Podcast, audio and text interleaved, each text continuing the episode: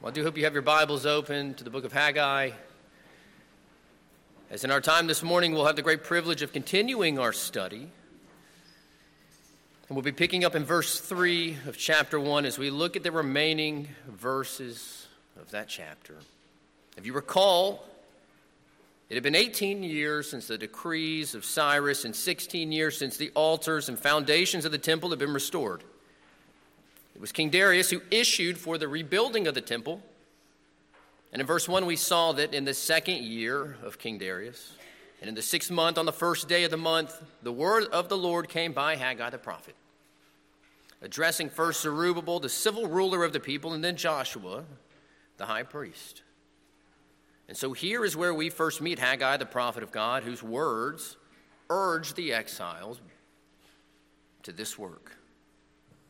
Haggai was speaking to a people who had been struck with a series of poor harvests, a downtrodden economy from said harvests, as well as facing opposition to the work of their rebuilding.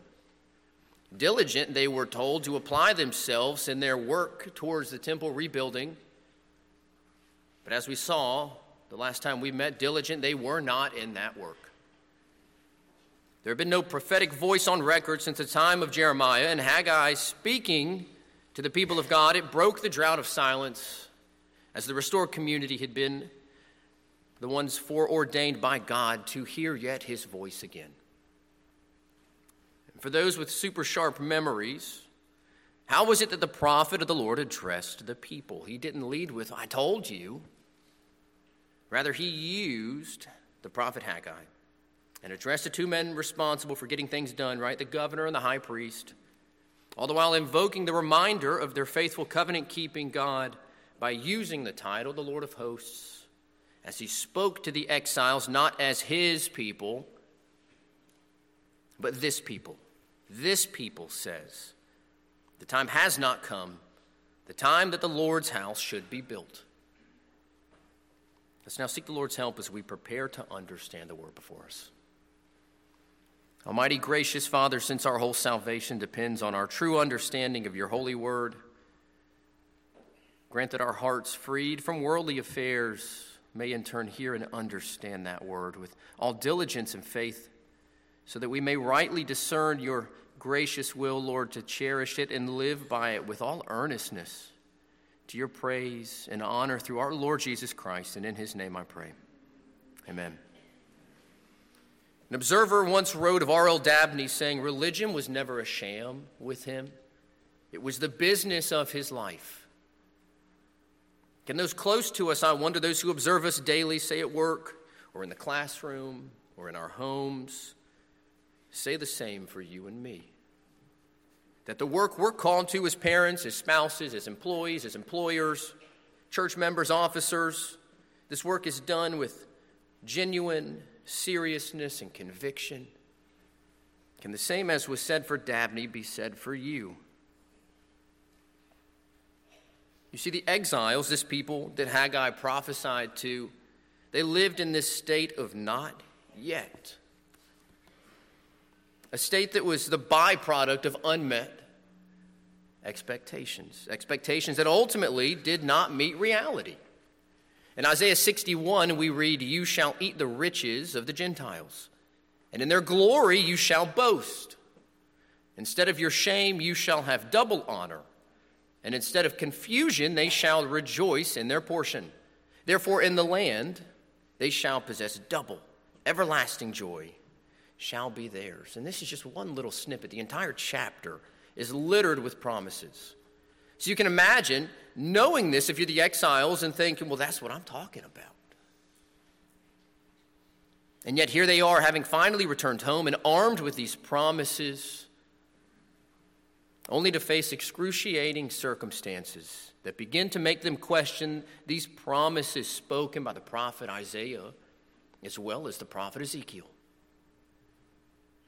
No, for the exiles, when these promises failed to immediately come true, their faith, rather than increasing, what we see it do is that it decreased. It faltered.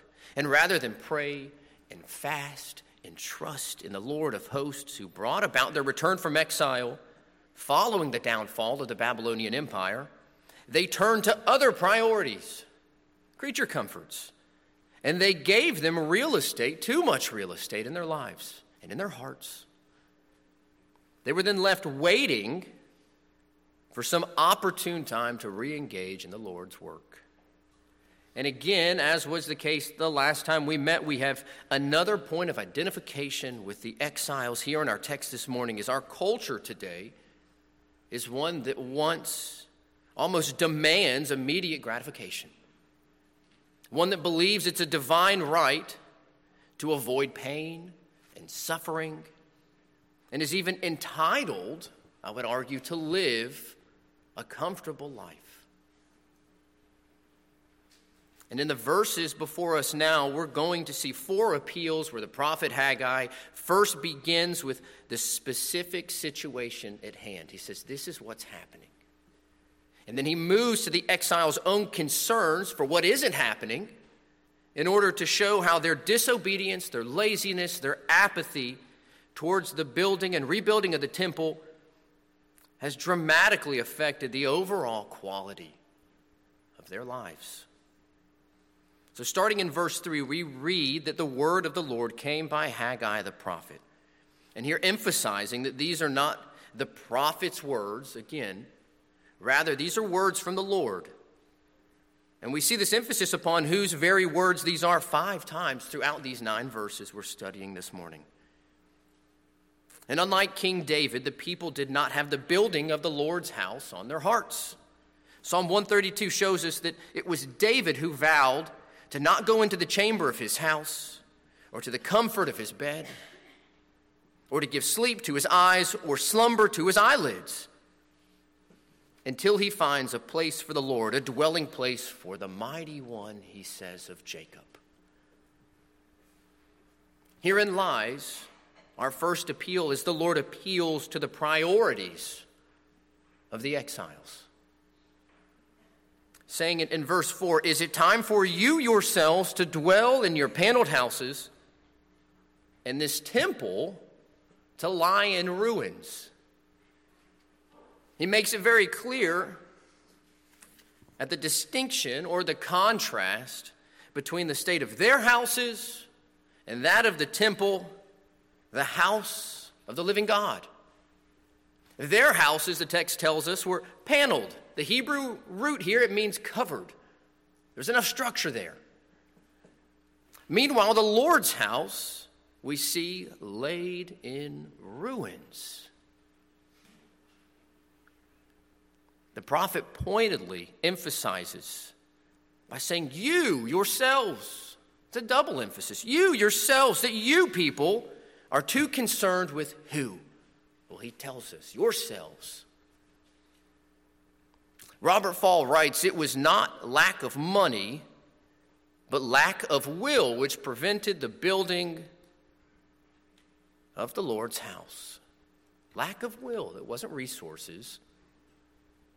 Another comment, commentator said they had forgotten, the exiles had forgotten to assign paramount, the utmost importance to what God required of them because he was no longer central to their thinking. What became important was what they applied themselves to themselves. Haggai quickly grabbed the exiles' attention by pointing to the backwardsness of their priorities. They're so put off by a litany of concerns, seemingly allowing the opposition and their hostilities to change their priorities, to reorient their priorities. And the prophet says, Now hold on. How is it that conditions are so bleak, so hostile, so oppressive, so dim, on and on and on, that you cannot get back to the rebuilding of the temple, and yet your homes are paneled, they're covered, seemingly comfortable? And having caught their attention, he moves on to develop the implications of the people's inability to justify what was so visibly evident. The Lord then uses the prophet now to appeal to the reality of the situation, what he can see with his own eyes, the exiles' situation. Now, therefore, says the Lord of hosts, consider your ways. You have shown much or sown much, and bring in little. Consider your ways, he says, a phrase we'll see used three more times. Literally translated to set your hearts on or upon your ways. Set your hearts on or upon your ways, he says to them. Clearly, their hearts were set on their ways. Lives lived up to this point for themselves, and the dregs, those tiny slivers that remain, well, were given to God. And here Haggai is calling on the people to renew their covenant engagement with the Lord by reflecting on those underlying conditions. Consider your ways, think about, look back upon those things causing you all to develop such apathetic lifestyles. How did we get to this point? Further, to reflect on the history of what had happened to them in order so as to see their relationship to Him in a right and proper understanding, in a right and proper perspective, as the covenant between the Lord and the people was always based on this history. It's masterful what, what Haggai does here in verse 5 is he uses this verse to demonstrate how scripturally illiterate of a people his own people, God's people, have become. He says, Look, you've sown much, but bring in little. He uses Moses to show them it's been the standard for God's people that disobedience to what God required in the covenant would bring about dashed ambition upon his people. Deuteronomy 28 38 through 40 reads, You shall carry much seed out into the field, but gather little in, for the locust shall consume it. You shall plant vineyards and tend them, but you shall neither drink of the wine nor gather the grapes, for the worms shall eat them. You shall have olive trees throughout your, your territory, but you shall not anoint yourself with oil for your olives shall drop off. He said, Look, it's been done before. This is what happens when you disobey. He shows them that, sure, there's food, something's produced, but only just enough to survive. He doesn't stop there, though, does he? You eat, he says, but do not have enough.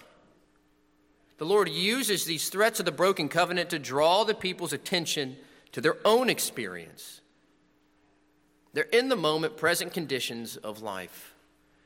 Leviticus 26 tells us in verses 14 through 16 if you do not obey me and do not observe all these commandments, and if you despise my statutes, or if your soul abhors my judgment, so that you do not perform all my commandments, but break my covenant, I also will do this to you.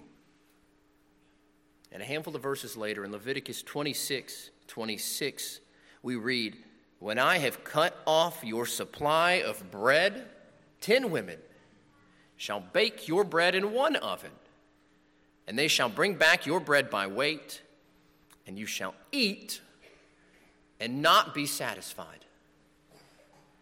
You drink, but are not filled with drink you clothe yourselves, he says, but no one is warm. And he who earns wages earns wages to put into a bag with holes in it.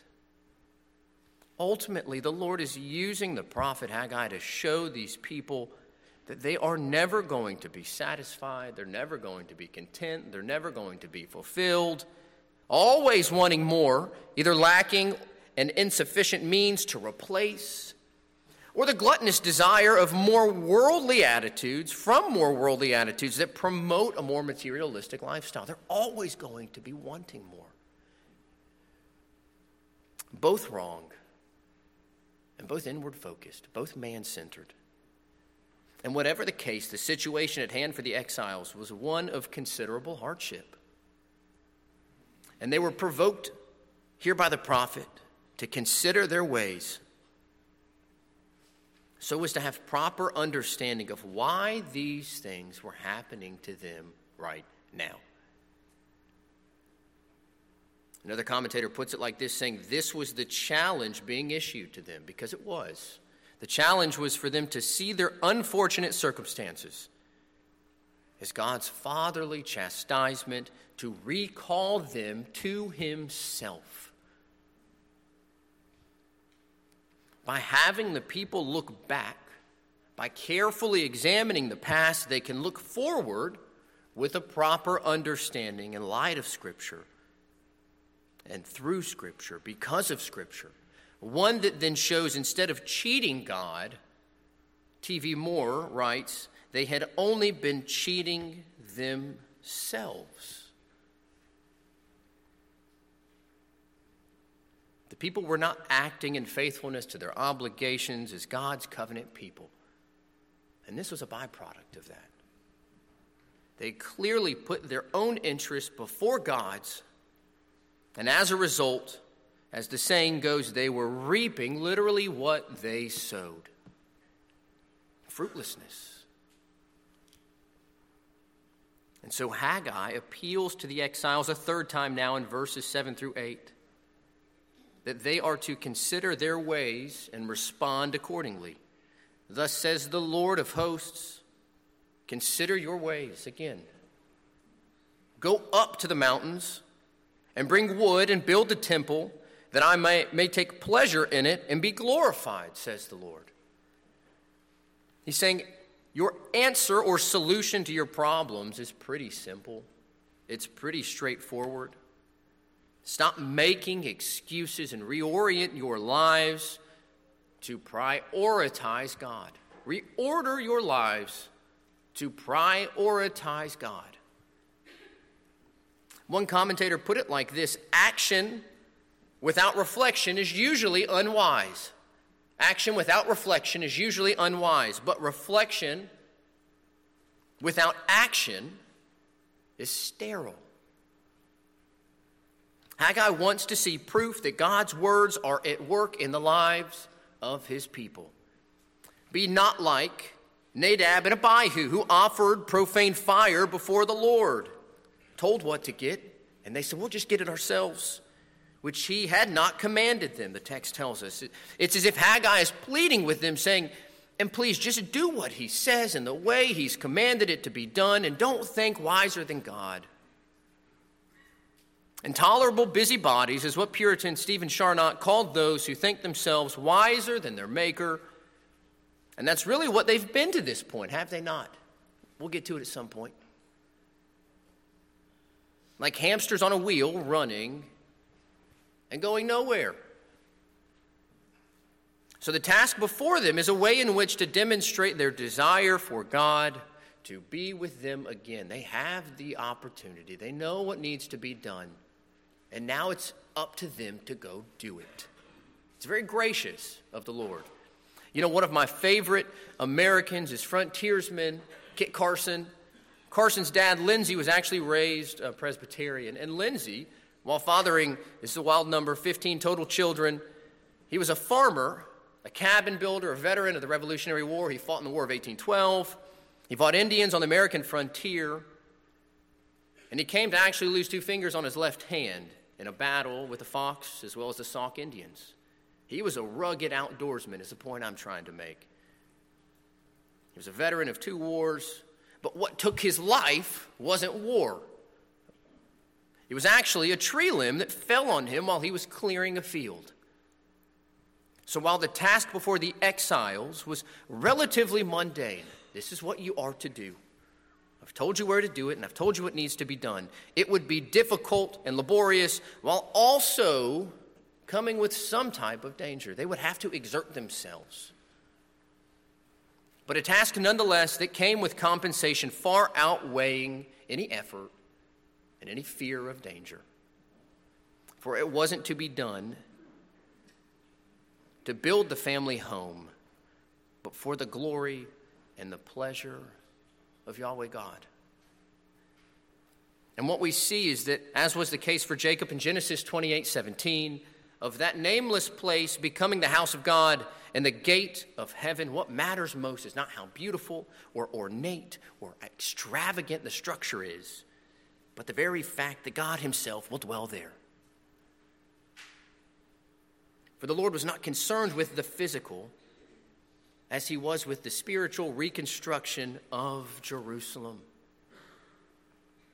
John Mackay writes Restoring the temple would show that the people recognized their strength and well being derived from the Lord's presence with them.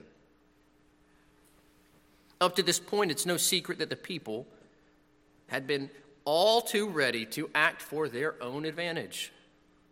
So the prophet sets forth the motives of obeying, and what results does it show us from that obedience?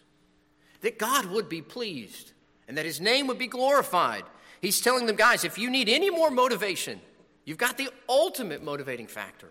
Your actions will please and honor your God. And that's all they needed. And in his fourth and final appeal, Haggai, he spills out the reason why things are the way that they are. As the Lord appeals here through the prophet to the history of the exile, saying in verse 9, You looked for much, but indeed, it came too little. And when you brought it home, I blew it away. Why, says the Lord of hosts? Because of my house that is in ruins, while every one of you runs to his own house. The Lord showed them what would result from their obedience as motives to it. This should motivate you to obey. And now he spells out additional motives from what would happen through their disobedience. The verb indicating that it wasn't just once, but that it was a frequent occurrence throughout the year. You looked, this happened, it was repetitive. That of wanting more or much, and in turn being given little or less.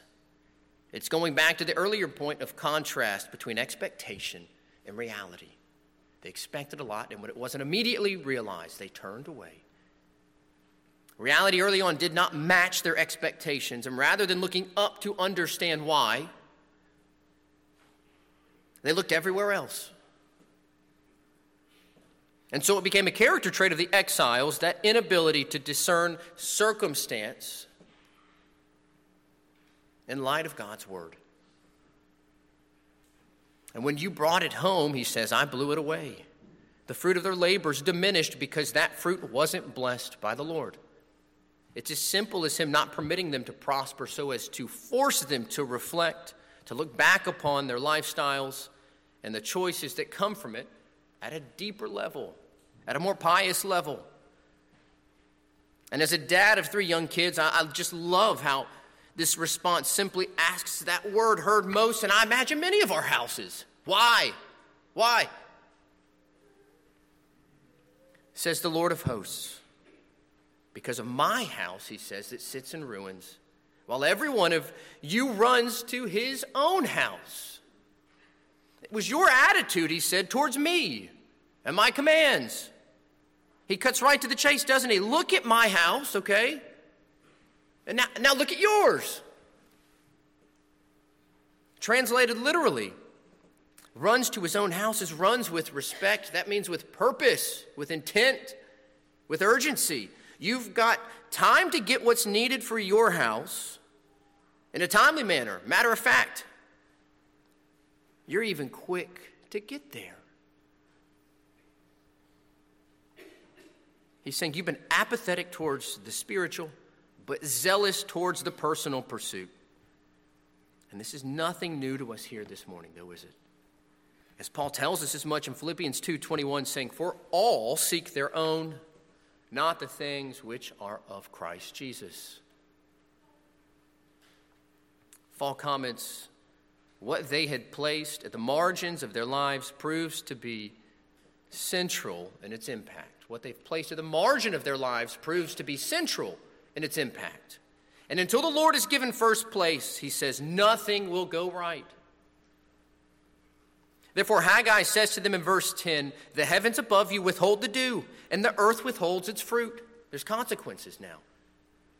Things are the way they are because you all failed to honor God by rebuilding his house, and he in turn is punishing you. He's echoing words of earlier prophets, and he's reinforcing the conviction that Almighty God is not one of many gods, but Israel's God, who is the creator and the Lord of history. And Psalm 135 6 tells us that the heavens are under this God, our God, their God's control, and it does so as he pleases. Their attitude toward the things of God had resulted in hardship and scarcity coming upon them. And don't be tempted to overlook the dew and think, well, it's kind of meaningless. All they need is one big rain. Because crops in Palestine, they in fact needed dew, especially in the summer months where it didn't rain. When they were dependent upon the heavy dew that came from the heavy winds that blew in at night off the Mediterranean Sea. That's how the crops grew, was because of the dew. If the dew failed, then the harvest surely would as well. For I called for a drought on the land and the mountains, on the grain and on the new wine and the oil, on whatever the ground brings forth, on men and livestock, and on all the labor of your hands. Haggai made it easy enough for them to understand that this was no random judgment, it wasn't by happenstance, but that the ruins of the temple brought about the drought of the land. And it was more than that. Deuteronomy, Jeremiah, and Hosea collectively demonstrate that grain and wine and oil were the three staple crops of Palestine. He's saying no aspect of living is unaffected. All of it. This is covenant language whereby the Creator is showing his displeasure with his people, and everything in this self sustaining ecosystem of man and beast, work and leisure, it all was involved in the consequences of the sin of the creation of mankind.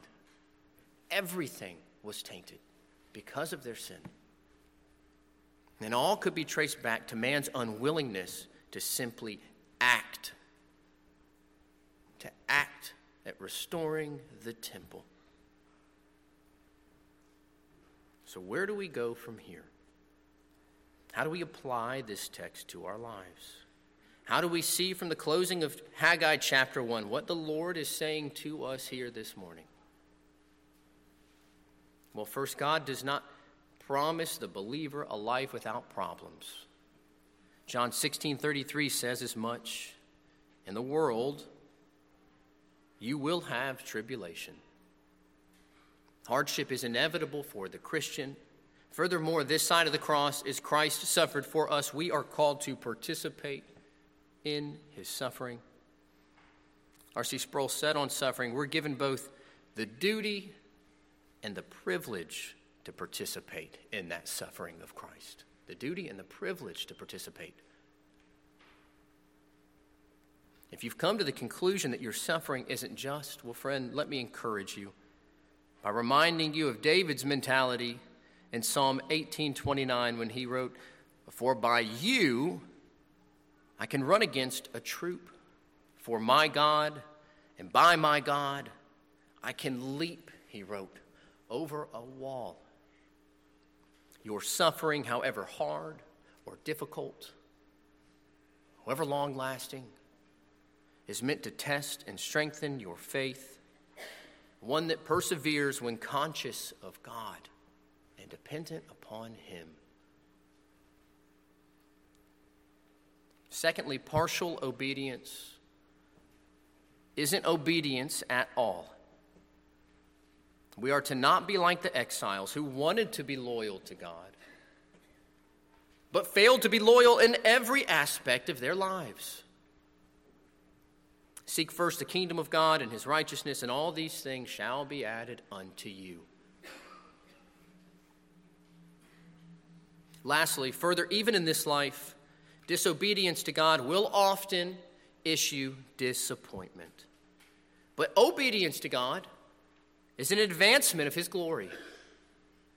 Examine your ways, repent of your sins, and set your heart on the things of the Lord, and he will be glorified. And in turn, as we saw in our passage, respond. He will respond with his blessing, but not like he did under the same terms that he made with Israel at Sinai. A blessing that would have been demonstrated in physical property or physical prosperity. Because this side of the cross, he's blessed us with every spiritual blessing. It's a greater blessing, friends. Ephesians 1 3 tells us in the heavenly places, the blessing for us as followers of Christ is in the heavenly places. It's found in Jesus. He's at work in us right now by his Spirit, convicting us of sin and stirring each of us up to desire and therefore from that desire pursue holiness. As we longer after the drink, after the food, after the cloth that do not fulfill, God promises us, us real food and real drink and real clothing and the bread of life, the fountain of living water, the wedding garments of his Son, Jesus Christ. And if you do not yet know Christ and he isn't your Savior, and you're tired of never being satisfied, if this is you this morning, now is as good a time as any to consider your ways, acknowledge that you have sinned. We all have sinned in and through Adam. Repent of that sin and hear this good news. Jesus said, I am the bread of life.